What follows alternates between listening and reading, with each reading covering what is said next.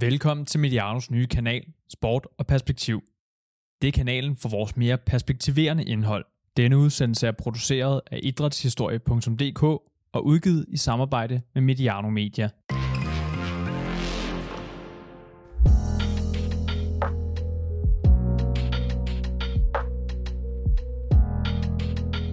Velkommen til Mediano Sport og Perspektiv. Dagens afsnit omhandler det dansk-tyske idrætsarbejde før og under besættelsestiden og er lavet i samarbejde med Mediano Media og idrætshistorie.dk. Det dansk-tyske idrætssamarbejde har vi tidligere kort behandlet i et af vores tidligere afsnit i vores afsnit om OL i Berlin i 1936, men der er mange flere historier til dette emne, og dem går vi i dybden med i dag. For hvor tæt er idræt og politik egentlig forbundet? 1930'erne og den første halvdel af besættelsestiden fra 1940 til 43 kan være med til at kaste et stærkt lys på det spørgsmål. Idrætten er så godt som fraværende i de historiske værker om besættelsestiden, på trods af, at den som ingen anden samfundssektor formåede at etablere et følelsesmæssigt greb om de danske og tyske deltagere og tilskuere. Danske idrætsledere og idrætspersonligheder har gennem tiderne haft meget travlt med at forsikre om, at idrætten var upolitisk, hvilket måske netop var for at udvise øh, indtrykket af den store politiske betydning, ikke mindst under besættelsen. Før under besættelsen blev idrætten nemlig en central arena for mødet mellem dansk og tysk, hvor Dannebro og Hagekors på trods af krigssituationen fortsatte med at hænge i de samme rum. Og til at belyse det her spændende og den her kontroversielle tid i dansk idrætshistorie, har jeg inviteret to velkendte stemmer, min øh, første gæst det er Stanis Elsborg, der udover at være øh, fast vært og gæst her på kanalen, arbejder som analytiker hos Idrættens Analyseinstitut, hvor du især beskæftiger dig med nuværende og historiske begivenheder i spændingsfeltet mellem sport og politik. Velkommen til dig, Stanis. Tak for det. Og min anden gæst, det er historiker og professor ved Københavns Universitet, Hans Bunde. Hans har derudover et stort forfatterskab bag sig, i den lidt mere kuriøse afdeling, så kan jeg også nævne, at Hans han er tidligere dansk mester i judo i både 76, 77 og 81. Velkommen til dig, Hans. Mange tak. Øhm, dagens emne tager, som udgangspunkt, øh, tager udgangspunkt i et kapitel i en bog, som I to har skrevet sammen, nemlig bogen Med kroppen ind i kulturen, som udkom tidligere på året, og mere specifikt om kapitlet Det dansk-tyske idrætssamarbejde i 1930'erne og under besættelsen. Mit navn det er Andreas Juhl Ingvartsen, og jeg vil forsøge at lede jer lyttere og mine gæster igennem dagens emne. Så lad os komme i gang med dagens udsendelse. Stanis, du har tidligere fortalt mig, at for at forstå det dansk-tyske idrætsarbejde under 2. verdenskrig og besættelsen, så er man nødt til at forstå forholdet mellem dansk og tysk idræt i 30'erne, og ikke mindst også OL i 36, og hvilken indflydelse det fik for idrætssamkvemmet mellem de to nationer. Kan du ikke prøve at sætte lidt ord på, øh, på det?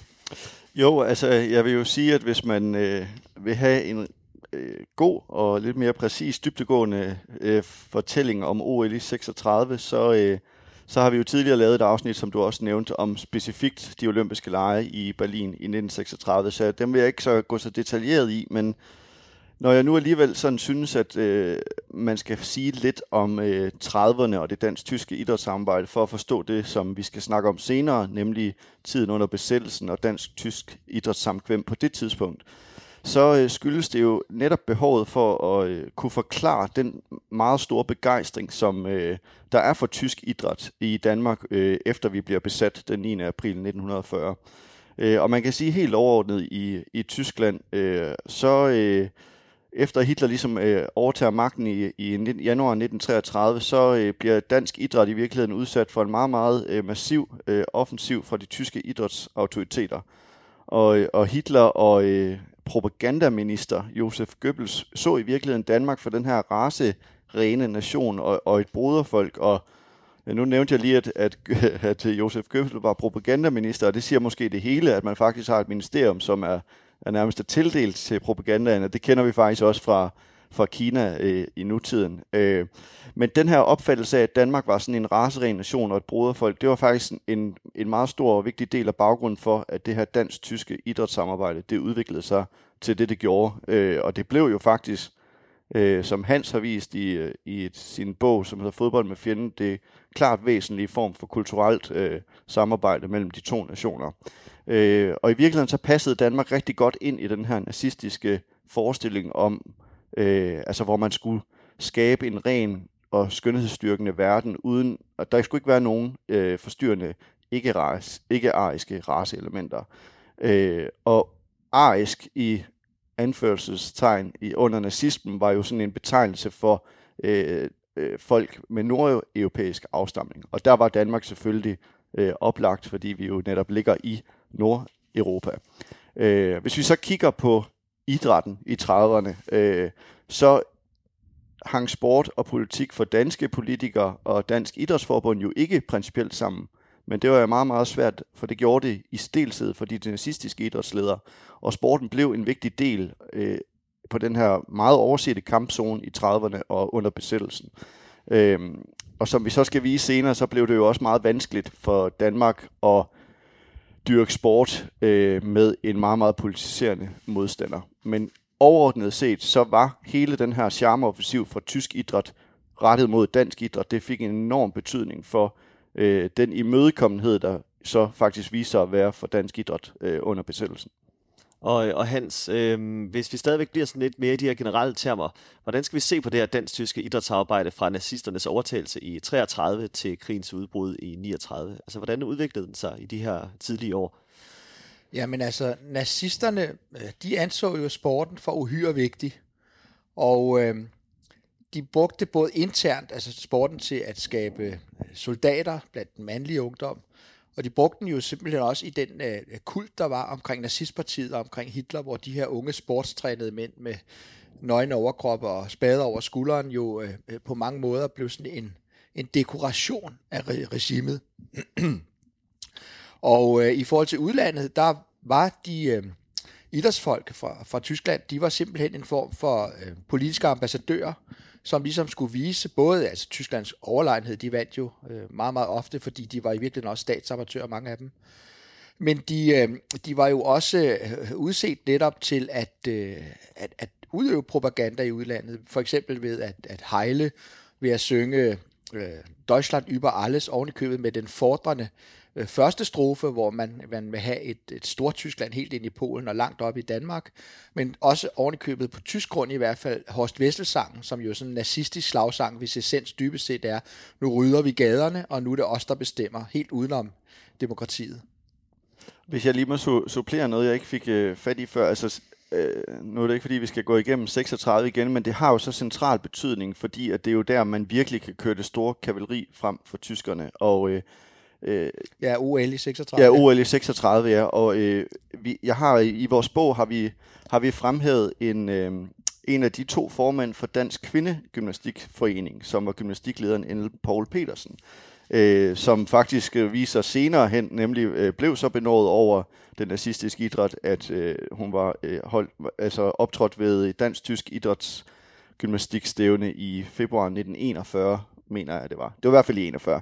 Øh, men hun skrev ligesom, øh, efter at have været med til de her øh, øh, olympiske lege i 36, i en illustreret artikel, Den tyske sports hjem, det nye centralpunkt for alt tysk lægeopdragelse. Og der skrev hun i virkeligheden om rigsportsførerens arbejde på at skabe sådan et monopol ved at forbyde andre idrætsforbund end den nazistiske, øh, og hvor målet jo var, at den her ensrettede kropspolitik skulle nå bredt ud i det tyske rige.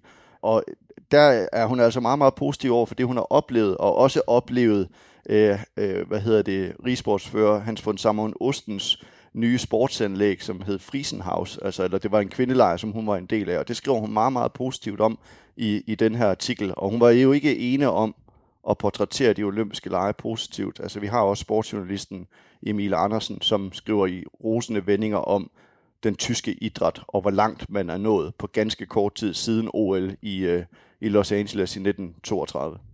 Og en, og en anden vigtig dansk idrætspersonlighed, som nazisterne ser sit snit til at udnytte deres propaganda, øh, det er danske Jenny Kammersgaard. Og Stanis, hvad er det, fortællingen er om, om hende? Jamen, Jenny Kammersgaard er jo interessant i, i sådan idræt og sporten, fordi at hun er jo ikke konkurrenceudøver, som mange af de andre, som jo har været til de olympiske lege. Så hun har jo faktisk ikke været til de olympiske lege og oplevet den her tyske tyske propaganda.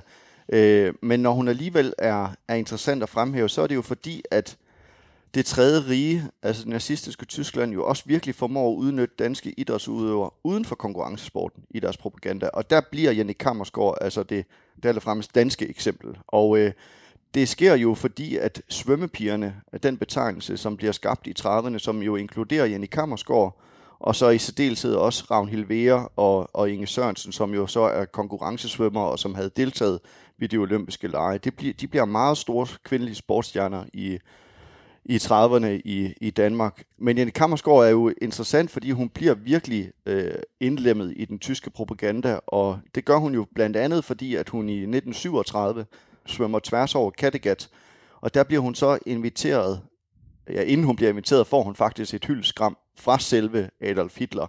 Øh, og det ved jeg ikke, om øh, lytterne kan prøve at forestille sig, hvordan det måtte være som sportsudøver det på det tidspunkt at få fra en leder i et, i et andet land. Og der, der skriver Hitler til hende, øh, modtager også mine hjertelige lykønsninger for deres enestående sportslige præstation.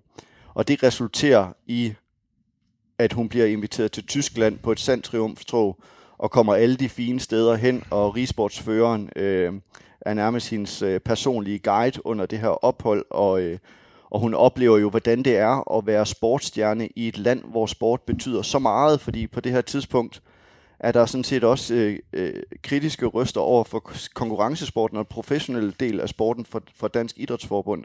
Og her oplever de danske idrætsudøvere jo, både under Berlin og Jenny Kammersgaard oplever det så her, hvor meget sport kan betyde i et land, og det bliver de jo på en eller anden måde draget af. Så hun får en stor rolle i, i den nazistiske propaganda i, i 1930'erne. Og, øh, og hans krigen bryder så ud i 39 for alvor i Danmark efter den 9. april 1940. Ja. Og i Danmark der vælger vi den her såkaldte samarbejdspolitik med nazisterne mm. under besættelsen. Ja. Kan du ikke prøve at forklare kort, hvad, hvad den betød?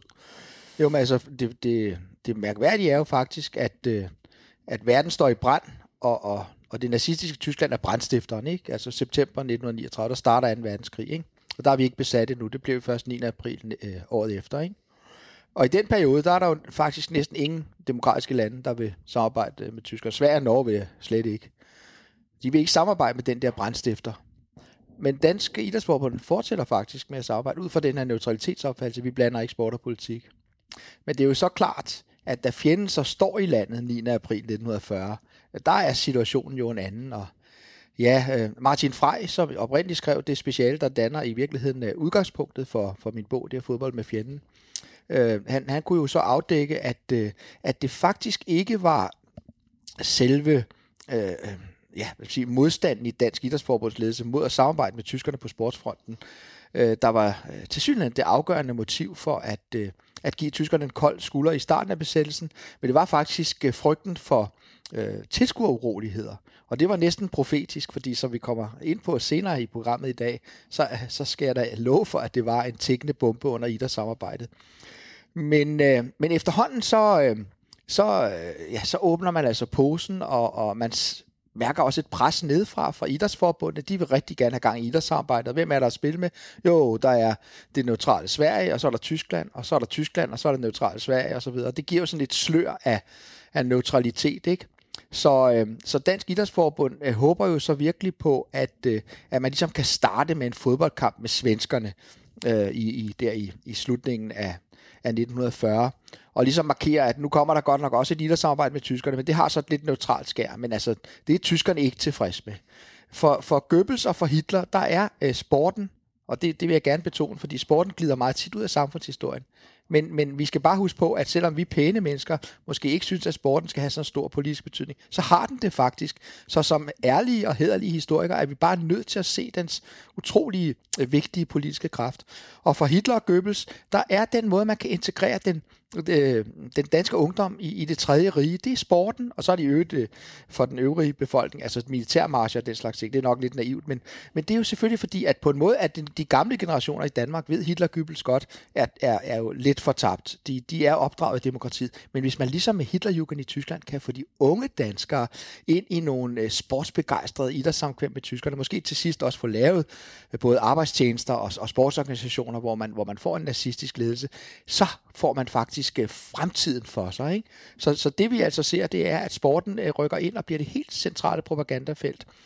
Og derfor får øh, øh, de tyske idrætsaktiviteter så kickstartet idrætssamarbejdet uden om Dansk Idrætsforbund, ved at den nazistisk influerede ledelse i Atletikforbundet, de er med til at arrangere et stævne i øh, august øh, 1940, altså længe før Dansk Idrætsforbund ville være gået i gang med en fodboldkamp mod Sverige. Og øh, på, på det, øh, altså på stadion, på Østerbro stadion der, der kan vi simpelthen se på film Det er jo fantastisk visuelt materiale, vi har om det her. Hvordan at selve den det tyske establishment i Danmark er til stede, altså hele den militære og politiske ledelse. Og hvem sidder allerforrest? Det gør Rente Fink, den rigsbefuldmægtigede, altså kort sagt Hitlers mand i Danmark. Han, han står der og hejler selvfølgelig og hvem siger, at vi ikke skal blande sport og politik? Altså, det er dybt politisk for tyskerne. De vil aldrig gøre det af sportslige grunde. Og hvem står ved siden af? Det gør den højst placerede militær øverstbefalende fra tysk side i Danmark, nemlig øh, general Erik øh, Lytke, og han øh, giver så honør. Så det er simpelthen et, et varsel om, hvor utrolig vigtig sporten er for at få den danske ungdom indlemmet i, i det tredje rige. Stanis, du nævnte før, øh, at de øh, op til selve besættelsen, der fyldte de her svømmepiger altså øh, noget. En af dem, du øh, også lige kort nævnte, det er Ragnhild Vera. Øhm, hun blev også en del af den tyske propaganda under besættelsen. Kan du ikke øh, prøve lige at fortælle historien om, om, om Ragnhild? Jo, det, det, fordi det passer jo meget godt ind i det, som han siger, for hun er jo faktisk en af de unge øh, sjæle, som øh, tyskerne netop kan kaste sig over, og, og det gør de jo også. Altså, hun er jo så faktisk en af dem, som oplever de olympiske lege i 1936, og var et kæmpe sportsnavn, vi sendte afsted, og burde jo sådan set have vundet den guldmedalje, men det blev kun til en sølvmedalje, og hun var også afsted med den på det tidspunkt kun 12-årige Inge Sørensen. Øh, vi, de fleste lyttere kan måske genkende hende lidt mere, hvis man kender, kalder hende for lille henrivende Inge. Øh, og de var jo så, hun vandt så en bronzemedalje ved de olympiske lege, og Ragnhild Vea fik så den her øh, sølvmedalje de var meget populære, og jeg har lyst til lige at fremhæve, at, at på det tidspunkt, hvor de sådan kommer hjem til Danmark efter øh, OL, bare for at sætte i perspektiv, hvor store de egentlig var, der øh, kommer de så hjem til hver sit sted, og Inge Sørensen, altså lille henrivende Inge, hun bliver modtaget af over 30.000 mennesker ved Ingehave station, og Ravn Vera af 10.000 i, by, i, øh, i Helsingør. Men for lige at, at blive ved, ved Ravnhild Vera, så er det klart, at øh, han satte ind på det her med, da, da idrætssamkvemmet ophører efter vi bliver besat øh, 9. april, så øh, bliver det jo meget vigtigt for tyskerne at kunne sende nogle signaler, hvor de inkluderer nogle kendte danske idrætsfolk, for ligesom at signalere, at der er nogle relationer, nogle positive relationer mellem det dans, danske og tyske folk. Og der bliver Ragnhild Vera altså, altså central, og øh, de vil jo også gerne øh, signalere til det tyske soldater, at de var velkomne i Danmark. Og der bliver hun altså brugt øh, i propaganda, og hun bliver brugt i, i besættelsestroppernes øh, blad, øh, hvor hun øh, sidder øh, ved siden af, vi har et, et billede i vores bog af det, hvor hun sidder ved siden af to tyske soldater. Øh, og øh, der bliver hun altså øh, meget, meget vigtig i den propaganda, og hvis jeg må runde historien af med, med Ragnhild Vera i forståelsen af det, så er det jo også, at øh, hendes familie får jo faktisk en, altså vi skriver i vores bog jo, at øh, hun bliver faktisk en, en smule draget af den nazistiske sport, og ender jo faktisk også med at flytte til Tyskland. Men spørgsmålet er, om ikke også familien har haft en meget stor indflydelse på hende, fordi både faren og hendes to brødre, de er sådan set øh, med, bliver medlemmer af det danske nazistparti, og er måske med til at påvirke hendes politiske ståsted. Hvis vi tager øh, Ragnhild Vera, altså, så er der ingen tvivl om, at hun var i dårligt selskab, men altså, at hun, også hun blev forført af, af den her blonde, blåede danske kvinde med 42 øh, verdensrekorder der i begyndelsen af besættelsen. Hun bliver jo totalt fætteret i, i, i, i Tyskland, hvor man prioriterer sporten på en helt anden måde, og det gør man så også under besættelsen, hvor hun jo valgfarter til Tyskland og, og, og til Østrig og, og, og til stævner der. Så, øh, så hun, øh, hun, hun, øh, hun udviser jo i praksis, øh, i praksis faktisk en anerkendelse af øh, tyskernes besættelse af Danmark, og hilser, som du nævner der, de tyske soldater i Danmark velkommen lige frem i et velkomstbrev til dem. Og øh, du er selv inde på det der erotisk. Jeg synes selv, det er meget, meget spændende, at, øh, Altså øh, i befrielsesdagen, og faktisk også før befrielsen, i slutningen af krigen, der er der jo angreb på de her såkaldte tyskerpiger, og, og det er jo, øh, det er jo øh, pøbelvælde, og det er jo justitsmord, og det er jo juridisk galehus. Det er vi alle sammen enige om.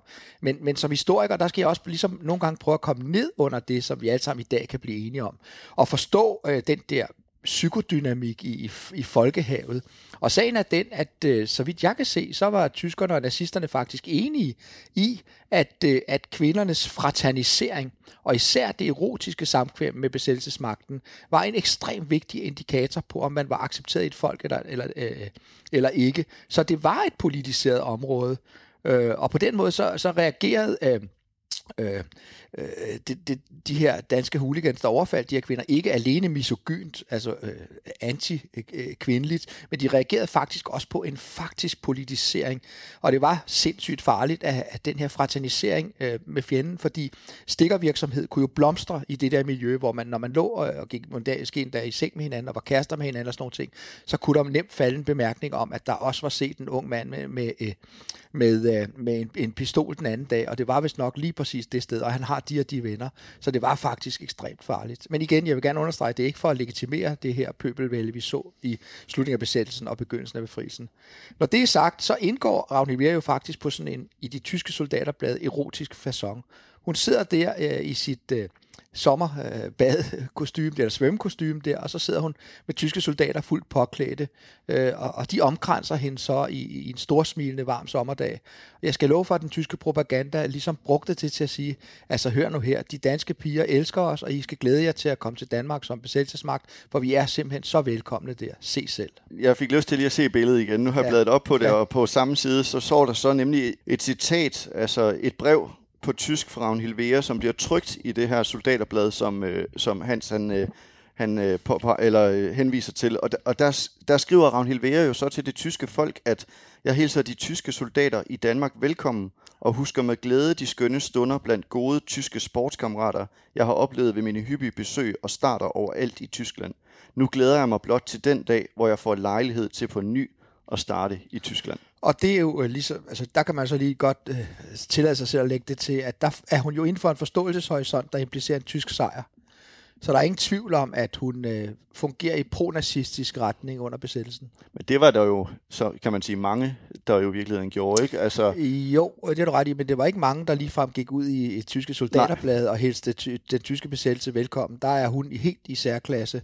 Øh, hvor de andre, altså Dansk Idrætsforbunds ledere jo øh, prøver altså, at holde en eller anden neutralitet, og hele tiden holde sig til det her kun af sport. Han vil aldrig have drømt om, Leo, Leo Frederiksen, eller altså fodboldforbundets leder, eller Kastenskjold, øh, Dansk Idrætsforbunds leder, vil aldrig have drømt om at gå ud og hilse de tyske øh, soldater velkommen og blive fotograferet sammen med øh, øh tyske soldater i kammeratligt lag. Der er en kæmpe forskel.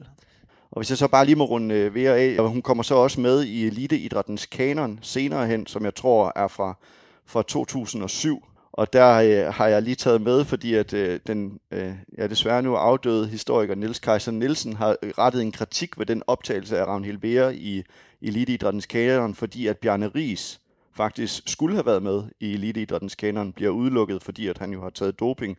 Han siger jo, at er det således værre at være dopet, end at være nazist. Der er han jo selvfølgelig meget hård i retorikken, og, og kalder hende jo nazist, ikke? Jo, øh. jeg, jeg tror, øh, dem, der har lavet Eliteidrættens kanon, har, har, har jo lavet det sædvanlige snit og sagt, sport og politik har ikke noget med hinanden at gøre, øh, men, men, men doping har noget med sport at gøre. Så altså, Bjørn Ries har snydt, det har Ragnhild Wiener sådan set ikke. At hun så politisk set var dybt, dybt problematisk, det ser vi så bort fra. Det er jo så et valg, og, øh, og jeg kan sagtens følge Niels Kaiser i, i kritikken af det. Især fordi, så synes jeg måske, at man ekstra burde så understrege, øh, hvad skal man sige, at der er altså en dimension ved siden af sporten. Men øh, Vera, hun bliver jo så en del af den her propaganda. Men altså, hvorfor er det, at nazisterne overhovedet er så interesserede i det her idrætsarbejde med Danmark? Altså, hvordan skal vi forstå det? Ja, men det er jo fordi, at, øh, og jeg tror også, at Stanis var inde på det indledningsvis, at, at dansk, øh, altså i den her forskruede nazistiske raceideologi, der er, er danskere og nordmænd for eksempel, vi er faktisk mere racerene end tyskerne, fordi vi har så få jøder. Øh, og samtidig er der, og det har der ligget også øh, længe før øh, nazismen i Tyskland, og faktisk også i stadigvæk i dag, altså der er simpelthen i Tyskland en dyb, dyb veneration for det nordiske. Ikke? Og i, under nazismen bliver det til det nordiske menneske, som meget tit flyder ud i det germanske menneske. Så dybest set, så ser man et dybt, dybt øh, raceslægtskab mellem Danmark og tyskere. Og vi ved jo også, at, øh, at, øh, at øh, fra Hitlers egne bemærkning under krigen, at når krigen var slut, så skulle der gøres op med det der, som han kaldte småstatsskræmmel. Altså kort sigt, Danmark og Norge ville blive en del af Storgermanien. Ikke? Så, så på den måde, så var vi en, en fuldstændig øh, vital øh, zone, men, men en zone, som tyskerne gerne ville vinde via venlighed. Samtidig med, at de var i gang med masseudrydelser på Østfronten, øhm, øh, og så, så, så, så, så øh, ville de gerne fremstå som både venlige og så via sporten som færre og hvis der var noget folkeslag, der ikke var færre, øh, så var det jo nazisternes øh, øh, Tyskland under, under 2. verdenskrig. Det er jo ren propaganda. Men de her film med danske og tyske idrætsfolk, der omfavner hinanden i svømmehaller, i bokses, øh, ved boksestævner osv., øh, blev jo sendt ud i hele verden. Blev også sendt til USA, inden USA øh, gik ind i krigen. Og hvordan, øh, hvordan udvikler det her øh, forhold sig under besættelseskrigen? Nu, Ja, nu kom ja. der nogle eksempler fra jer. Ja, altså nu, hvis jeg er i mit rigtig, rigtig onde hjørne, så plejer jeg at kalde det dansk-tysk idræts guldalder. Og det er jo rigtig, rigtig ondt, fordi Danmarks Idrætsforbund, øh, specielt lige efter besættelsen, de vil jo gøre alt for at glemme det her. Men der er ingen tvivl om, at der aldrig nogensinde før eller siden har været et så intenst idrætssamkvem med tyskerne, som lige præcis øh, efter 9. april 1940 og, og, og de der to år derefter. Og det skyldes jo selvfølgelig ikke noget sportsligt, fordi altså, øh, øh, for tyskerne var vi som sportsnation en lille snollet øh, land. Altså, øh, overhovedet ikke interessant. Altså, der var jo andre lande, som, som Italien for eksempel, og Storbritannien og Frankrig, man meget, meget hellere ville til. Normalt. Men, øh, men nu har Danmark jo, altså dels er der jo begrænset, hvilke lande man kan møde, men, men der er også det, at, at nu har man altså den her utrolige propagandamulighed, at man kan vide, vise, at man ikke bare er en fredelig, men også en velkommen besætter. Og så kan man sætte alle de her film øh, og urevyer og, og, og, og fotografier. Tænk på, at nazismen er en utrolig visuel kult, og de har de bedste fotografer og filmfolk simpelthen til at få spredt billeder over hele verden, ikke? Øh, som simpelthen kan vise, hvor rare besættere de er. Og det, som sagt, det er jo den, den største løgn, man kan forestille sig, fordi i det 20. århundrede er der ikke nogen værre besættere end dem. Og Stanis, hvis vi skal prøve at inkludere pressens rolle i det her idrætsarbejde, som der er mellem øh, dansk og tysk idræt under besættelsen. Hvordan var den overvejende respons i den danske sportspresse på idrætssamkvemmet med tyskerne? Ja, for det er måske for mange nye unge øh, ganske interessant for den her tid, fordi vi har jo ikke, der fandtes jo ikke sociale medier på den måde, som kunne skildre den ene begivenhed efter den anden, og man kunne få den næsten som den skete, men alligevel havde man jo radioen på det her tidspunkt, som jo var massemediet øh, i, øh, i under besættelsen, og der har vi jo vi har en fortælling i et tidligere afsnit om, om øh, sportsjournalisten Gunnar Nu Hansen, som de fleste måske kender ved navn, som jo øh, kom med til OL under et afbud, men som jo så virkelig øh, fik skabt maleriske billeder fra OL i 36 og, og portrætteret positivt om OL. Og det gør han så sandelig også om øh, det idrætssamarbejde, som han har været, lige været inde på under besættelsen. Altså han var den helt store øh, stemme om det idrætssamarbejde, der, der foregår. Og det var gennem det her moderne massemedium, radioen, øh, hvor man kunne beskrive sportsbegivenhederne, øh, både hvor dramatiske de var, men også hvor stor begejstring der var. Og, og der var begejstring i Gunnar Nu Hansens stemme, når han rapporterede for de her sportsbegivenheder. Og det gjorde han blandt andet for fodboldlandskampe øh, mod Tyskland i Hamburg og i Dresden i 1940'erne og i 41. Øh, Ligesom han jo også bringer et, øh, et interview med den tyske rigsportsfører, som han vist nok i øvrigt også øh, selv øh, skriver i sit eget blad senere hen. Øhm, så jeg tror faktisk, det finder i, findes i en oversættelse på, på dansk, hvor man kan læse det. Om ikke andet, så kan man faktisk høre interviewet, så hvis man er tyskkyndig, så ligger det tilgængeligt øh, online øh, inde på vores øh, hjemmeside faktisk. Men det skal ikke blive en reklame for den, men man kan finde det derinde, hvis man er, man er interesseret i det. Og det var også øh, i hans eget idrætsblad, ja. Ja. Det bragte han også, og det behøvede han jo strengt taget ikke. Nej, Men, og, øh, og man kan sige, pressen får jo en enorm betydning for fortællingen om det her idrætssamarbejde, ligesom de fik en enorm betydning for den positive stemning, der faktisk blev skabt efter OL i 36. Og det, det er de også med til at, at bringe ind i den danske befolkning her under besættelsen. Altså at sporten var en god ting for det, for det danske øh, det, det dansk-tyske idrætssamarbejde. Jamen, altså, kan der være tale om positive effekter af det her samarbejde for den besatte danske befolkning? Øh, ja, det, ja, ja, det kan man godt, altså sådan kan man godt formulere det, men så vil jeg sige, at det positive består nok i, at dansk idræt jo kunne, øh, kunne, at kunne fortsætte, og danske idrætsudøvere kunne øh, blive ved med at opretholde et, et ret øh, højt niveau, fordi vi jo fik lov til at konkurrere mod nogle af de aller, allerbedste sportsstjerner i verden. Øh, på, på den måde var Danmark jo ikke interessant for tyskerne, men for dansk idræt var, var det jo ganske godt, at vi kunne, øh, kunne kæmpe mod, øh, mod dygtige, dygtige idrætsudøvere, og så havde det jo den funktion også positivt set, at det jo fik gang i hjulene. Altså selve økonomien kunne blive ved med at blive, køre rundt, fordi at sporten jo var så stor en, en del af, af samfundet, øh, også på det her tidspunkt. Så, så man kan godt sige, hvis man skulle øh, kalde det positivt, altså det er selvfølgelig positivt for et land øh, i den her scene for Hans? Ja, altså det er der er ingen tvivl om, at for sportens kredsløb, ikke, øh, der var det utrolig vigtigt med samkvæmmet øh, med, med Tyskland. Og hvis man ikke tog samkvæmmet med Tyskland, så risikerede man også ikke at kunne spille mod Sverige, for eksempel. Ikke? Så det er økonomiske kredsløb øh, inden for sporten. Men der kan man selvfølgelig sige, der har man altså øh, åbenbart af, ja, afvejet det her med at holde kredsløbet i gang, både sportsligt og økonomisk. Øh, tilskuermæssigt højere end den politiske problematik, der var omkring at spille fodbold med fjenden, kunne man sige. Men det var selvfølgelig fordi, at i den her tidlige øh, besættelsessituation, hvor, hvor europæiske stormagter, øh, specielt som Frankrig og Storbritannien, øh, faldt som dominobrikker, og britterne blev skubbet tilbage på deres øer, og Holland og Belgien røg og så videre, der troede, begyndte man jo at sige, at med, med hjertet ønsker vi ikke, at tyskerne skal vinde, men de gør det sgu nok. Altså med hjernen må vi næsten erkende, at de måske nok kommer til det. Og så begyndte man at besinde sig på det, og der er det jo så, vi kan sige, skulle man ikke lige have klappet hesten, og set om de faktisk øh, vandt den krig eller ej. Men det er jo selvfølgelig nemt at være bagklog, ikke? Men, men jeg vil godt øh, pege på, at nu øh, min øh, specialskriver dengang, som øh, Martin Freja og jeg, vi, øh, vi prøvede så også at kortlægge, hvor, hvor mange... Øh, hvor meget gang i idrætssamarbejde mellem danskerne og tyskerne der var på det her ja, ganske, ganske få øh, år. Og der f- kunne vi jo se, at, øh, at der for eksempel var, øh, jeg se en gang her, ja, der var øh, to fodboldkampe, to håndboldkampe, to boksekampe, to brydekampe. Der var gang i øh, landskampe, også i vægtløftning og ho- hockey, og alt det, jeg har nævnt her, det er altså landskampe, vi taler om. Så var der nedenunder det et undervæld af, af andre, øh, altså for eksempel klubber, der tog til Tyskland. Så øh, ja, og så vandt den øh, tyske fægter, øh, øh, og, øh, Reinhard Heydrich, som også er kendt som Europas bødel, og som simpelthen var chefarkitekten bag masseudryddelsen af jøderne. Øh, han var sådan set, han ville gerne være fægte øh, formand for hele den europæiske idræt. Øh, det er jo en nobel idræt, så det kunne jo give ham et, et, et slør oven på hans blodige øh, hænder. Øhm, og han, han var som en også øh, til fægtestævne i Danmark, og vi har ham på film, hvor han sidder der med sit, øh, altså den her nazistiske uniformsæstetik, ikke? Hvor, hvor han sidder med sin store, kæmpe sorte læderjakke og sin SS-uniform, ikke? og så sidder han og breder sig på tilskuerrækkerne, mens hans fægter og kæmper for det tyske øh, fægtelandshold. Der var selvfølgelig ingen danske jødiske idrætsudøvere, der turde stille op under de øh, vilkår, det er klart.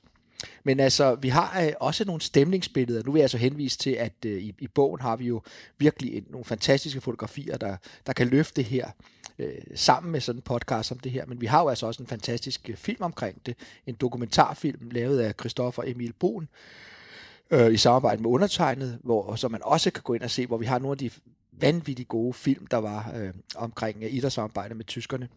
Og så har vi ovenikøbet også, øh, ja, en, en, en hvad skal man sige, en, en nationaldigter som, som Kai Munk, som ovenikøbet bliver jo, ja, man kunne kalde det den, den åndelige modstands stemme.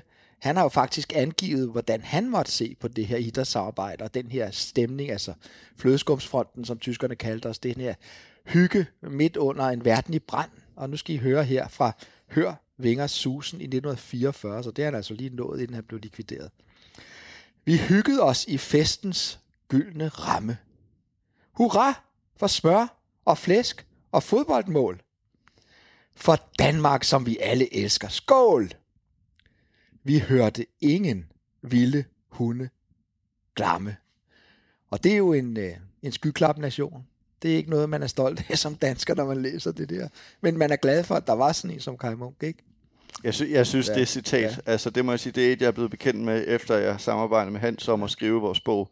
Det synes jeg, ja, ja, ja men det kunne ikke skrives bedre i betegnelsen af det her øh, idrætssamarbejde, der er, og hvad det er, som man ikke øh, jo vil acceptere, eller på en eller anden måde, øh, hvad var det, der kom? Ikke? Hvad var det, der skyllede ind over? Så det er selvfølgelig, han siger det før, det er nemt at være bagklog, sidde, sidde og pege fingre, men man var jo bevidst om jødeforfølgelse, og også jødeudryddelse, og nu, nu nævner Hans, øh, hvad hedder det, øh, øh Heidrich her, øh, Europas bødel, og det vil jeg sige, det er noget af det, som når jeg øh, har sat mig ind i det her emne, jeg er blevet mest overrasket over, Hans, at man jo, altså at man prioriterer så højt op i toppen og sender dem afsted som repræsentanter til idrætsstævner i Danmark. Altså, hvorfor delen skal Europas bødel, øh, øh, Reinhard Heydrich, stå til et fægtestævne i Danmark på det her tidspunkt?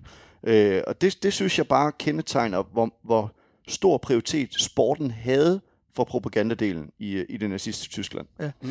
Men, men der skal man også huske på, at, at besættelsen er faktisk utrolig svær at have med at gøre, fordi Øhm, at, at det, øh, situationen ændrer sig simpelthen måned for måned, ikke? Og, og Varnsee-konferencen, hvor øh, Heidrich jo er øverste øh, chef for, for, for udklækning af, af, af massemordet og, og giftgasningen af jøderne. Ikke? Den er faktisk først i 20. januar 1942. Mm. Så det vil sige, at i den her periode, hvor der er det her ekstensive idrætssamkvem, der ved man endnu ikke noget om, om selve jødeudryddelserne i den her millionmålstok, men som Stanis ganske rigtigt siger, man ved jo godt, at, øh, at, at både jøder og, og kommunister og, og, og homoseksuelle og så videre bliver interneret i Tyskland. Man ved godt, det er en, øh, en, en etpartistat, øh, som udøver vold mod dem, man erklærer som anderledes tænkende og så videre. Så, så på den måde, så igen vil jeg sige, det er bagklogt, men ikke desto mindre. Øh, bagklogskab er jo glimrende, hvis vi så lærer det, hvis vi en anden gang skulle komme ud i en problematik, ikke? som den her. Altså, at, at man skal altså klappe hesten. Man må ikke give op. Og det er jo det, der er fantastisk med modstandsbevægelsen, at de giver jo ikke op. Altså, nu fik de så også først rigtig, rigtig vind i sejlene, da, da det blev mere og mere tydeligt, at tyskerne kunne tabe krigen. Men, men, men ikke desto mindre, altså det her med, at man ja, måske ikke risikerer livet i starten, når tyskerne er så overvældende øh, øh, ja, sejrige, men at man i hvert fald ikke øh, samarbejder mere med dem, end det er nødvendigt. Altså i min, mine bøger om, om, om besættelse, der er det mere og mere blevet et mantra for mig, det her med, at man skal ikke vise aktivisme. Altså aktivismebegrebet handler om, at man egentlig, før tyskerne beder om noget, og måske inden de, eller nogensinde har tænkt på det, så, så, så foreslår man en møller øh, en, en mønt- og tolvunion, for eksempel, som det skete fra regeringskredsets side, ikke? eller at man foreslår et idrætssamkvem, et udvidet idrætssamkvem, og man prøver at holde fast på et samkvem, selv når tyskerne måske ikke har tid til det, på grund af, at de lige skal vinde en verdenskrig. Altså det er jo den, den der aktivisme, som ikke er nødvendig. Og det er ikke for at være bagklog, men det er også for at sige noget om, at man, vi må huske på, når vi bliver udsat for stærkt, stærkt pres, at vi så tør øh, hvis vi ikke tør sige imod, og det forstår jeg godt, det er svært. I sådan en situation er det meget svært. Man kan risikere at komme i koncentrationslejr, ikke sandt? Så skal man i hvert fald ikke gå med på det. Altså, det er der ingen, der siger, man skal. Og det, øh, det kan faktisk jo styrke det, der er ondt. Og øh, apropos en fodboldkamp, som øh, Kai Munk han, øh, fik nævnt, så en af de helt centrale begivenheder finder nemlig sted grundlovsdag 1941 nemlig den her fodboldkamp mellem det østriske hold øh, Admira og et udvalgt dansk hold, det såkaldte Stævnet. Og det har du skrevet en hel bog om, øh, Hans. Øh, og hvorfor er det, den her begivenhed er så central i fortællingen om det dansk-tyske idrætsarbejde? Jo, men det er jo fordi, altså hvis vi nu skal være ærlige, så er vi jo også mennesker, ikke? Og, og vi, vi ønsker jo et godt narrativ om Danmark. Øh, så hvis vi lige et øjeblik træder ud af sådan en professionel historikerrolle og siger, jamen er der dog slet ikke noget positivt at sige, fordi Dansk Idrætsforbund, de øh, kollapsede jo nærmest, vil jeg sige, ikke? og de gik jo, altså med, med deres mantra om, at sport og politik ikke må blandes, så lod de jo tyskerne totalt øh, øh, øh, ja, politisere den danske sport, fordi de holdt sig jo ikke tilbage, når der var landskamp og så videre. Vi har købet eksempler på folk, der kommer ind i idrætshuset og skal til et boksestævn, og en, en to meter høj fra Hitlers æresgarde, han skal da lige have uniformen af først. Alle tilskuerne kan se, jamen det er da en besættelsesmagtmand. Måske er han stationeret her i Danmark, og måske kommer han direkte øh, fra, fra, fra skyttegravene på Østfronten. Så, så på den led, eller i hvert fald på Vestfronten på det tidspunkt, så på den led, så, så øh, er det jo et ekstremt politiseret idrætsarbejde. Og i, i forbindelse med det, øh, så må vi jo bare fastholde, at, øh, at selve øh, øh idrætssamkvemmet øh, med, med tyskerne blev en utrolig vigtig del af, af kultursamarbejdet i Danmark. Når det så er sagt, så er der et enkelt lyspunkt under besættelsen, og det kommer ikke fra toppen, men det kommer fra folket. Fordi øh, grundlovsdag 1941, bemærkelige det, det er altså demokratiets fødselsdag, og vi er besat at, af, af et land, som 100% sikkert vil, vil afskaffe alt demokrati i, i Danmark, når krigen er slut. De har jo allerede øh, halvvejs sat det ud af, af, af funktion selvom der er nogle skinvalg og den slags ting under besættelsen.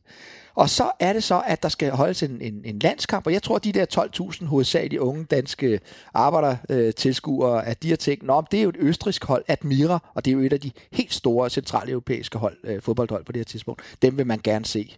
Øh, og, øh, og man har måske tænkt, jamen det er jo Østrig, så det er jo ikke rigtigt Tyskland. Øh, men det var det jo, fordi under Anschluss i, i, øh, i, øh, i 1938, der bliver øh, Østrig jo integreret i et stort Tyskland, og altså simpelthen annekteret af, af Hitler, ikke?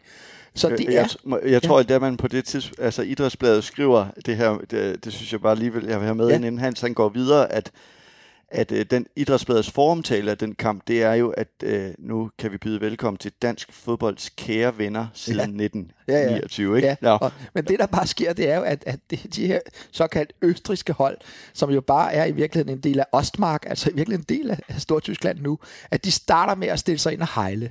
Ikke? Og der bliver sunget jo netop den her... Øh, øh, øh, øh, nationalsang fra tysk side med, med det her, øh, ja, at man simpelthen øh, vil, vil også have del af Danmark og Polen osv. Det er ikke sikkert, at alle har forstået det, men det er helt sikkert, at i den tyske optik, der er det Deutschland über alles, ikke bare, øh, altså, ja, det er altså overalt. Og altså også på stadion, hvor, hvor der så ovenikøbet sidder plettet over det hele med tyske øh, soldater. Det er jo selv besættelsesmagten, som har på en måde taget vores land og bestemmer rigtig meget øh, efter 9. april. De sidder der ovenikøbet med bajonetter og så videre. Og der er det så, at når så oven i købet, at begynder at banke os 4-1, ikke, så er situationens psykologi altså til, at man siger, jamen, øh, det, vi føler os så ydmyget, men, men hov, vi er jo i flertal.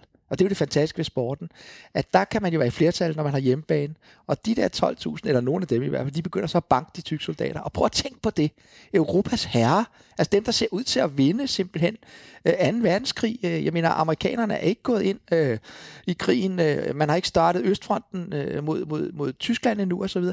Og så øh, at de danske fodboldtilskuere, de våger, altså jeg prøv at tænke på, at en afdeling af luftwaffe, altså de her stolte ørne, som, som regerer det europæiske luftrum, ikke? at de, bliver, de må føres ud under dansk politieskorte for ikke at få bank til deres busser. Så, så jeg kan godt fortælle jer en ting, altså at ja, der er 20 mand, der ryger på hospitaler og så videre. Og øh, Øh, mine historikere, øh, kolleger, øh, mange af dem, de vil ikke rigtig anerkende, at det her er den første form for kollektiv modstand. Det er jo bare sport, men det er helt misforstået.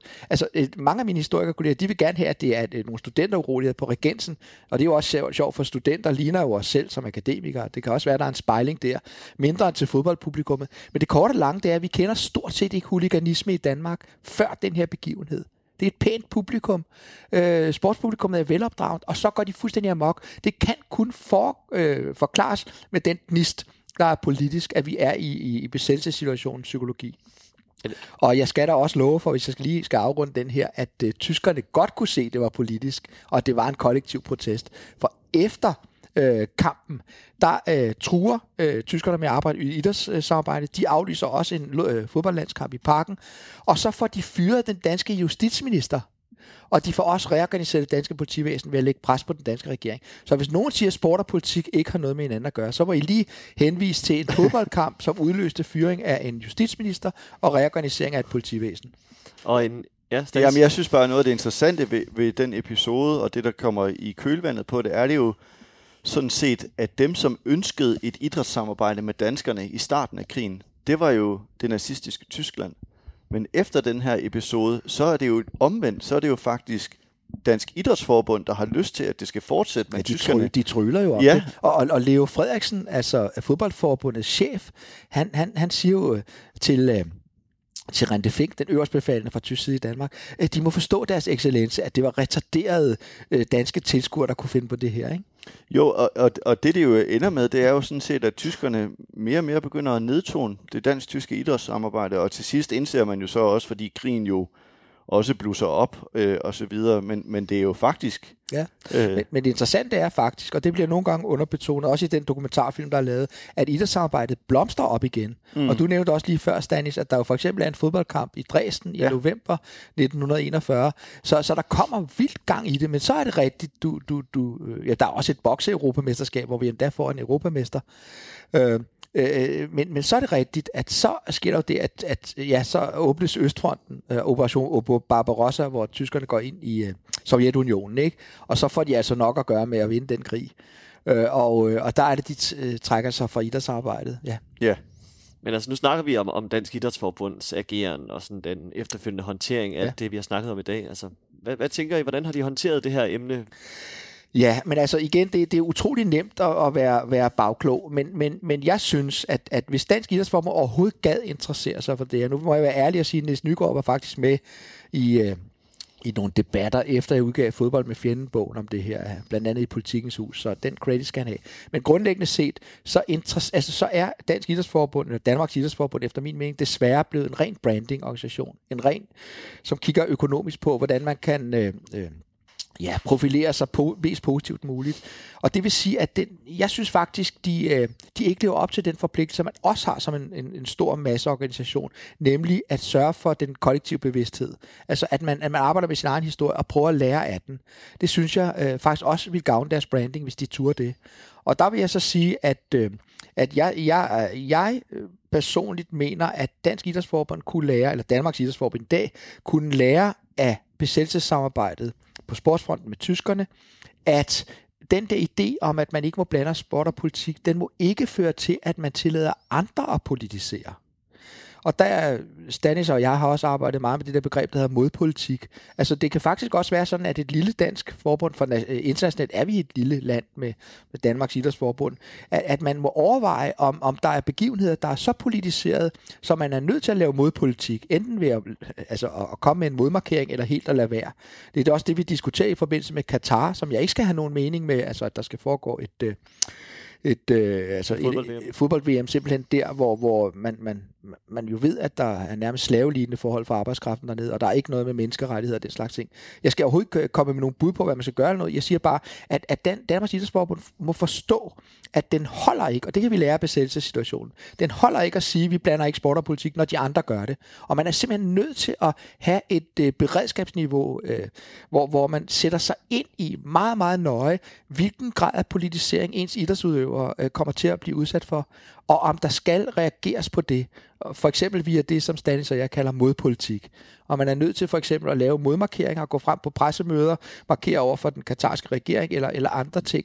Øhm, øh, Øh, og det skal jeg ikke øh, kloge mig på her, men, men jeg vil bare uh, sige, at der er så meget at lære af, af historien. Kom nu i gang, Dan, Danmarks Idrætsforbund. Hvis I virkelig vil brande jer, så brand jer ved at give jeres medlemmer en reel historisk fornemmelse for, hvad vi kan lære af alle de fejl, men sikkert også alle de gode beslutninger, der er taget. Og så synes jeg da også, at Danmarks Idrætsforbund skulle hylde deres egen tilskuere, der faktisk har reddet Danmarks Idrætsforbunds renommé under krigen ved, ved for fanden at næsten at forvælte det der idrætsarbejde, når nu Diftoppen var så glade for det. Det er jo meget interessant, at Hans øh, fremhæver netop Katar i dag, fordi at, øh, ja, nu sidder vi øh, her og optager, men øh, Dan, øh, Danmarks Idrætsforbund, ja, vi, jeg svinger også lidt mellem at kalde den Dansk Idrætsforbund. Det er fordi, når vi snakker om 30'erne og, og under besættelsen, så hed det Dansk Idrætsforbund. Ja. I dag hedder det så Danmarks Idrætsforbund. Mm. Øhm, har jo faktisk lige været ude at sige endnu en gang, at, øh, at øh, DBU og DIF, de vil ikke gøre noget i forhold til Katar, medmindre regeringen gør det. Så det Hans appellerer øh, for der, det er jo i virkeligheden, at idrætten også godt kan stå på egne ben. Altså, vi snakker jo tit om, at, at idrætten har nogle egne værdier, vi står på. Det vil man jo meget gerne i hvert fald bryste sig af, at idrætten har noget selv at stå på. Bare ikke lige når det kommer til en, en svær beslutning, som for eksempel at sige, nu vil vi ikke længere lade vores spillere indhylde i et politisk arrangement nede i Katar, og der har han jo ret. Man har jo så ikke lært af historien, for det er jo det, der kommer til at ske. Vi hopper ned til ørkenstaten i Katar, og det er et meget, meget politisk event. Jeg tager gerne et podcast på et tidspunkt, hvor vi diskuterer sport og politik i nutid. Jeg synes, vi skal holde os, vi skal tilbage øh, til, til, til hovedemnet. Jamen, det er jo din skyld. Og, ja, det er jo min skyld, og, og, og, og, og jeg, jeg også, øh, nu bryder jeg min egen regel, fordi jeg vil også så alligevel tilføje, at øh, jeg, jeg siger i hvert fald ikke, at, at, at, at, at Danmarks Idrætsforbund skal gøre noget som helst i relation til VM i Katar. Jeg siger bare, at de skal have et meget, meget højt vidensniveau, for at kunne afgøre, om de skal gøre noget. Ja. Og det er det, jeg synes mangler. Ja, ja. enig. Yes. Så lad os øh, springe lidt tilbage til øh, netop 40'erne. For en af de idrætspersonligheder, der fyldte meget dengang, og i det her tætte bånd mellem nazisterne og øh, den nazistiske idræt, det er jo øh, den danske gymnastikpædagog Niels Buch. Øh, Hans, hvad er det for en rolle, han spiller i det her dansk-tyske idrætssamarbejde i, under krigen? Ja, altså lad mig først sige, at øh, altså, jeg er lidt ked af, at øh, Gymnastikhøjskolen i Ollerup, øh, og den, den verdenskendte gymnastik, som blev produceret der under dets karismatiske leder Niels Buch, indtil hans død i 1950, at den altid bliver fremstillet i et nazistisk øh, lys, fordi det er dybt uretfærdigt. Altså, for det første er der en 70-årig historie øh, siden Niels Buchs død, ikke? Øh, øh, hvor, hvor skolen har gjort det øh, på mange måder fantastisk og udviklet en, en demokratisk, moderne profil. Øh, men for det andet, så er øh, skolen også på Buchs tid jo øh, faktisk i udgangspunktet en, en øh, ja, en frigørelsesbevægelse blandt ikke mindst unge mænd, som lige pludselig kan, kan skabe smukke æstetiske bevægelser, berøre hinanden øh, i, et, et, et, et, øh, i et dybt fællesskab. Så, så, øh, så der er så meget positivt at sige om det. Når det så er sagt, så øh, kan gymnastikken jo ikke gøre for, at Niels Buch så skrider mere og mere ud i højere ekstrem retning, og ikke mindst under besættelsen.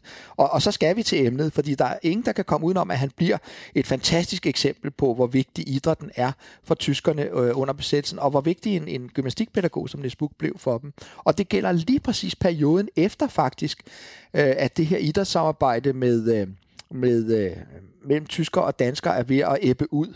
Fordi øh, øh, Buk har en, en, en betydning øh, også langt ud over idrætten. Altså, tyskerne ved, at han er en, en verdenskendt dansker, og de ved, at han er en med en særlig karismatisk øh, øh dragning for den danske ungdom. Øh, og, øh, og det vi så ser, det er, at, øh, at Buk jo først, og nu er vi faktisk inde i øh, den tidlige periode af besættelsen, at der, der foreslår han et kæmpe ungdomsforbund, hvor han simpelthen vil have hele dansk ungdom under sine vinger. Og i betragtning af, at vi ved, at han holder med tyskerne, og han i øvrigt har en pro-nazistisk profil, så er det ekstremt farligt, når han både vil have KFUM og K, den religiøse ungdom, når han vil have den sportslige øh, ungdom, og når han ordentligt vil have øh, øh, øh, de kommunistiske og radikale ungdomspartier ind under sine vinger, altså hele den danske ungdom politisk. Og heldigvis så strander det, fordi de demokratiske kræfter i Danmark under Halkok med Dansk Ungdomsopvirke får lavet lynhurtigt, for de øh, lancerede deres øh, demokratiske initiativ. Men det stopper jo ikke Buk. Han foreslår en fredsfest. Han tager ovenikød fat i Scavenius, der jo bliver, at han er udenrigsminister, han bliver også statsminister, og Scavenius synes jo, det er interessant med en fredsfest. Og, og det er jo selvfølgelig, fordi han er totalt pragmatiker, og han kan jo godt se, at hvis tyskerne vinder krigen, kan vi, det kan da gå, give os lidt øh, credit der. Men øh, det interessante er selvfølgelig, at, øh, at Buk oven i købet gætter fuldstændig rigtigt. Altså, når, øh, når krigen er slut øh, i, i majdagen 1945, der kan vi tænke på en kæmpe fredsfest. Der er bare én ting, han ikke gætter. I, har, I ved jo så godt, hvad det ikke er, han gætter rigtigt. Han gætter ikke, hvem der vinder krigen. Så det, i det øjeblik, det går op for ham, at tyskerne taber den krig, så skal der ikke afholdes nogen fredsfest. Det sidste initiativ, det er det farligste. Ja, det er jo øh, en arbejdstjeneste, og, og nu kan det lyde meget hyggeligt. Øh, ungdommen, der er jo arbejdsløshed og så videre, så kommer de i arbejde, men det er ikke hyggeligt. Vi ved fra Norge og Sverige, hvor der kommer arbejdstjenester, øh, for de er hårdt besat af nazisterne. Vi er blødt besat, ikke? En fredsbesættelse. Og i de der lande, der bliver den der arbejdstjeneste ikke bare brugt til værnearbejder, altså til fordel for tyskernes øh, militære okkupation i, i, i, i nationalstaterne, men ovenikøbet også til fronttjeneste, hvor de her unge mænd fra arbejdstjenesten i Norge og Holland bliver sendt til Tyskland. Så det er ekstremt farligt, det han sysler med. Og Buk han så, tager så 20. april til Berlin, hvor han skal møde med, mødes med øh, øh, øh den her rigsarbejdstjenestefører Konstantin Hirl. Og så er der nogle kvikke lytter, der allerede vil sige, Nå, hvorfor lige 20. april? Ja, det er selvfølgelig Hitlers fødselsdag, så han skal også deltage i, øh, i, i, i kulten omkring Hitler øh, på hans fødselsdag. Vi har hele programmet for Wagner Opera og, og tilstedeværelse i, øh, i, i rigsdagen og så videre, og høre Rist, øh, Hitlers rigsdagstale og så videre. Det er ikke noget tilfælde øh, med den kult Buk har, den veneration han har for Hitler. Ja, og det ender jo så med, at selv Werner Best i Danmark også vil lave en arbejdstjeneste med, øh, med Niels Buk. Og, øh, og så, så sker der så det, at, øh, at i oktoberdagene 1943, der ringer Buk selv ind til Dagmarhus, og jeg gad godt have været en flue på væggen der, og have hørt, da telegrafistinderne øh, i Odense, da de optager den, eller at de memorerer den her øh, samtale mellem, mellem, mellem Buk og Dagmarhus, fordi øh, øh, vi har fra politirapporterne, har vi faktisk, at de hørte med, for de var del af, de var faktisk med i modstandsbevægelsen, mange af de der telegrafistinder. Og øh, det som Buk han siger, det er, I skal beslaglægge min skole. Og Dagmarhus, det er altså der, hvor Werner Best residerer. Altså den øverst befalende øh, tysker på det tidspunkt. Hitlers håndlanger i Danmark. Og, og, og derinde, der siger øh, Werner Best sekretær, øh, øh, han hedder Scheifert, han siger, jamen, skal vi, skal vi beslaglægge din skole? Nu har vi brugt måneder på at rejse rundt på Fyn og hente von Hanniken, generalen, i at tage din skole. Det er jo en militær perle. Og, og, og vi, vi har foreslået alle mulige andre steder. Hvorfor vil du have, at vi ikke tager din skole? Og så siger Buk jo, de berømte ord, han har sagt. Hvis I ikke tager min skole, og de tager alle andre danske højskoler, så er jeg en død mand i Danmark. Han ved nu, oktober 1943, at tyskerne øh, vil Øh, øh, tabe den her krig. Og hvis jeg lige må lave den sidste sløjfe, så er det så interessant, at, at nede omkring Ollerup og de gamle elever, der var specielt tidligere, som havde bygget en kult omkring Niels Buch, deres hovedargument var jo, jamen han kan da ikke være så nazistisk, når han selv bad, eller når han fik beslaglagt sin skole øh, af, af tyskerne, så kunne, han jo, så kunne han jo ikke være så tyskvenlig. Hvorfor skulle de så gøre det? Og de har lavet et helt bunkermuseum i dag, som stadig fungerer med en fuldstændig falsk historiefortælling, som først starter fra, fra, fra beslaglæggelsen af, af, af, af, af, af skolen. Men sagen er jo den, at Buch selv bad om det, og indtil da havde han samarbejdet intenst med tyskerne omkring meget, meget farlige øh, initiativer. Og Stanis, historien ender jo som bekendt med, at nazisterne bliver nedkæmpet i 45. Men idrætten får også en rolle i fortællingen efter krigens afslutning. Kan du sige lidt om det? Ja, fordi det synes jeg jo sådan set er, er interessant. Vi har været inde på igennem hele den her udsendelse, hvor stor betydning idrætten og sporten havde under selve besættelsen. Men efter befrielsen 5. maj i 45, så begynder øh, Dansk Idrætsforbund jo i virkeligheden at sløre enormt over det her øh, samarbejde, som man har haft med tysk idræt. Øh, og til trods for, at man jo på ingen måde havde været en del eller øh, var medvirkende til at rekruttere til modstandskampen, så forsøgte øh, Dansk Idrætsforbund jo at portrættere sig lidt som en del af modstandskampen. Altså for eksempel via fodboldkampe øh, med Montgomerys ørkentropper og faldskærmsjæger og oceanske sabotører og befriere osv. Så på den måde prøvede man jo at fremstille et helt, for, helt andet narrativ af dansk idræt, også som den havde været under besættelsen. Øh, og det blev jo til øh, flere internationale fodboldkampe med befrielsestropper, altså, og de, de lande, der har været med til at befri verdensbefolkningen. Og øh, der var øh, Dansk Idrætsforbund øh, jo meget, meget dygtig til at bruge den del, og nu kunne fremstille sig selv i et meget positivt lys. Og mest tydeligt fremgår det jo så nok på mindepladen inde, øh, inde i Idrætshuset på Østerbro øh, i København, hvor øh, der jo står øh, inde på sådan en mindeplade, lige når man kommer ind i forjen, at øh, leg blev til idræt, og idræt blev til død 1940 til 1945, som jo i hvert fald antyder, at at det at kæmpe mod tyskerne, og det var det, idrætten ligesom en del af. Altså, øhm, og, der, og vi kan sige, nu har vi været inde på nogle, nogle andre skikkelser i, i løbet af programmet. Jeg var inde på, på Lille Henrivende Inge før, og der har man et billede fra 1936, hvor hun står på sejrskammen, hvor der så er nazister, der står og hejler ved siden af. Øh, og hun står så i helt almindelig dansk retsstilling, men det billede er blevet brugt øh, rigtig mange gange til at lave en fortælling om, se, vi sagde jo nej til at være en del af det, ikke? Altså underforstået, hun hejlede ikke. Hvad der ikke er med i den fortælling, er jo, at japaneren, som står øverst på skamlen, jo også bare står i japansk øh, retsstilling. Øh, så, og så har vi så, hvis jeg må runde af der, i forhold til dem, vi har snakket om, Gunnar Nu Hansen, som jo, altså, ja, undskyld mit ligefrem øh, for, øh, formulering, men som jo helt tydeligt vil øh, portrættere sig selv som en del af, af modstandsbevægelsen. Ja, øh, og det interessante er jo, og det, det angiver jo også en, en ja, situationspsykologi, at, at nogle af dem, der havde samarbejdet tættest med øh, besættelsesmagten i starten af besættelsen, de havde mest brug for ligesom at markere, øh, at de var modstandsfolk. Og, og vi har jo det her vidunderlige, en, en bog blandt andet af Gunnar Nu Hansen, der hedder Danmarks kamp for frihed og ret, og han står jo på, er, det en tank, han står på? Er det granatskyer, vi ser? Granatrøg, vi ser bag ham? Han har i hvert fald en øh, frihedskæmperarmbind på, kan man se. Og det er ikke granatrøg, det er som en skyer, men det er meget dramatisk at tage ned fra. Det er altså ikke en, en, en tank, det er faktisk en radiovogn, men det ligner en militær situation. Så, øh, og, der, og det er jo ikke fordi, altså Gunnar Nu Hansen er uden tvivl det 20. århundredes største danske sportsjournalist. Mm. Han har givet øh, sporten både i radio og senere hen også i tv en, øh, ja, en, en nerve og en følelsesmæssig tilstedeværelse. Han hedder også Gunnar Nu Hansen, ikke? Mm. Øh, så, så der er ingen, der kan tage det fra men kan vi dog ikke, altså, i, i, i, i, i på Danmarks Radios fjernsyn, der har der været det ene helteportræt efter det andet af ham. Kan vi dog ikke blive klogere i historien også, og få øh, nogle nuancer på? Men ellers så er det jo rigtigt, hvad Stanis siger, det der, at øh, nu gælder det jo om i befrielsesdagene for Danmarks Idrætsforbund og for danskerne i den grad til at få nogle nye billeder ind på nethælden. De skal ikke tænke på alle de der landskampe med, med tyskerne under besættelsen, i begyndelsen af besættelsen, men de skal have nogle helt nye billeder ind, så jeg skal da love for, at der kommer gang i den. Ligesom vi i starten af besættelsen havde øh, øh, Rente Fink og, og, og øh, Erik Lytke, altså den øverste øh, tyske øh, øh, besættelsesmagtrepræsentation øh, til stede på, på atletikstadion, så er, bliver det så nu befrielsesstyrkernes øverste leder, der kommer ind, nemlig general Dewing og Commander Adams, der er med til en, en kamp i Idrætsparken, og altså står simpelthen nede på stadion og bliver hyldet af publikum. Så jeg skal love for, at vi får, øh, ja, vi bliver ordentligt vasket igennem, så vi får nogle andre billeder vi slutter dagens udsendelse af med lige at øh, tage et andet sted hen på Østerbro, nemlig det, jeg snakkede om, op omkring Østerbro Stadion. For ja. I har jo skrevet en, en turguide, som vi kalder Med kroppen til Østerbro. Nogle gange kan det godt være lidt svært at have en bog med, når man øh, går rundt, og der er podcastformatet jo øh, helt... Øh, øh, det, det kan være et godt alternativ til det.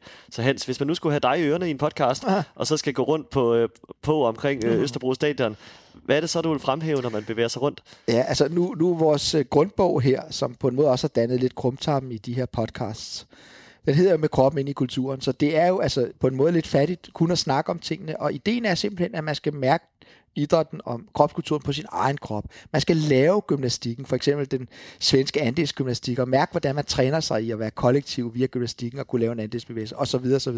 Men man skal også ud og lave det, vi kalder on-location øh, oplevelser. Ikke? Og det vil sige, hvorfor høre om øh, besættelsen, når man kan gå Altså man kan, man kan træde, og det er altså, jeg mener det fuldstændig bogstaveligt, du kan træde der, hvor Ragnhild Vera har gået. Altså, og øh, du kan træde der, hvor de store øh, sportsfolk har, har, har bevæget sig. Ikke? Så, så det vi siger, det er, og det er jo det, der ligger i, øh, på side 190 i vores grundbog, en turguide med kroppen til Østerbro, ligesom vi har med kroppen til Ollerup, hvor Nesbuk-gymnastikken jo huserede, og på en måde stadig lidt huserer. Vi har turguide til Rom og til Athen og Berlin, hvor det er med kroppen som udgangspunkt. Og der gør vi så også, at siger med kroppen til Østerbro, og så udfolder vi så idrætssamarbejde under besættelsen her. Der starter vi, vi har også introduktion til et gruppearbejde, man kan lave, og så har vi et turforslag, hvor man selvfølgelig starter på Østerbro stadion. Ikke? Og, øh, og der kan man jo kigge direkte over på der, hvor øh, den 22. august 1940, Rente Fink og Erik Lytke sad fra tysk side og hejlede osv., og, og man kan se billeder, man kan også finde film frem, øh, og så, så man virkelig kan få den stemning frem, og man står det sted, on location, hvor, hvor det her idrætssamarbejde med tyskerne for alvor startede. Man kan gå ind i idrætshuset, øh, man kan f- øh, gå op i nogle af de der sale, hvor der er foregået fægtning eller boksning, og hvor øh, der har været store hagekorssymboler, og hvor danske og tyske idrætsfolk har omfavnet hinanden efter en boksekamp og så videre. Eller hvor Heidrich har siddet måske ude i siden og kigget med. Altså det var Europas bødel, som ville være fægteformand for hele det europæiske for, øh, fægteforbund. Så kan man gå over i parken, og så kan man jo øh, stå der øh, og, og forestille sig der, og igen altså også se film fra, fra det her idrætssamarbejde, og, og hvor der jo faktisk var det her oprør i parken, grundlovsdagen 1941, og man kan gå ind i Østerbro svømmehal og, og, og genopleve atmosfæren fra, ja ikke bare Ragnhild Vera, men også da den jødiske komet, Øh, øh, som jo øh, en, en meget, meget berømt øh, øh jødisk øh, dansk øh, svømmer, som jo faktisk slår Ragnhild Vera i idrætshuset, lige inden Ragnhild Vera tager til Tyskland og bliver svømmelærer ind i Kiel i marts 1943. Man kan forestille sig den fortættede atmosfære, hvor, hvor den her jødiske idrætsudøver kæmper mod den, det danske øh, ja, egentlig symbol på dansk svømning. Og til sidst kan man slutte af der, hvor øh, øh, Stanis var inde lige før, med mindepladen i Idrætshuset, som nærmest øh, bliver en, en form for hyldest til dansk idræt under besættelse, som om det var en gren af modstandsbevægelsen. Så kan det ikke være bedre. Og så gå ud og se Gunnar Nu Hansen bysten, og så kigge på den elskelige øh, øh, Gunnar Nu, som, som var Danmarks største sportsjournalist, men selvfølgelig også et menneske, og som i begyndelsen af besættelsen ikke klappede hesten, men gik med tyskerne. Så øh, med den her anbefaling om en øh, idrætshistorisk tur til Østerbro, så vil jeg runde øh, dagens udsendelse af. Tak til mine øh, to gæster, Stanis Elsborg og Hans Bunde. Øhm, og så vil jeg også sige på glædeligt gensyn til jer begge to, for vi mødes nemlig inden længe, hvor vi skal kaste blikket noget længere tilbage i idrætshistorien, hvor vi skal snakke om sport i antikken, i det antikke Grækenland, antikke Romeriet, og øh, vi skal kigge på øh, olympiske lege dengang, gladiatorkampe osv. Men øh, tak til jer lytter for jeres tid, og på glædeligt genhør. Denne udsendelse er produceret af idrætshistorie.dk og udgivet i samarbejde med Mediano Media.